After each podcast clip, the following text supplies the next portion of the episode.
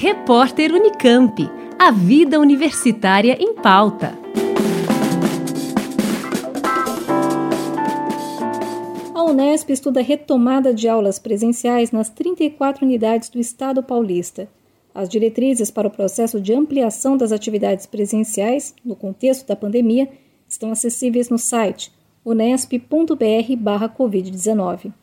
O documento foi produzido pelo Comitê Unesp Covid-19 com o objetivo de uma nova reorganização das atividades acadêmicas e administrativas da universidade. A cidade sede do campus da Unesp deve ter uma taxa de reprodução abaixo de 1 e a taxa de ocupação de leitos de UTI deve ser menor que 60% durante 14 dias consecutivos. Os acadêmicos que irão para outros países deverão obedecer os protocolos sanitários das instituições que receberão. Já aqueles que vierem de instituições estrangeiras para estudar ou fazer pesquisas na Unesp deverão ter recebido o esquema vacinal completo com qualquer vacina, apresentar comprovação documental, resultado do teste para Covid-19 negativo realizado não mais que três dias antes da viagem, entre outras medidas.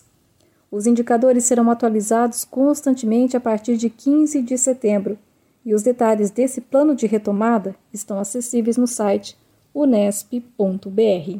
Janice Sato, Rádio Nesp FM. Repórter Unicamp.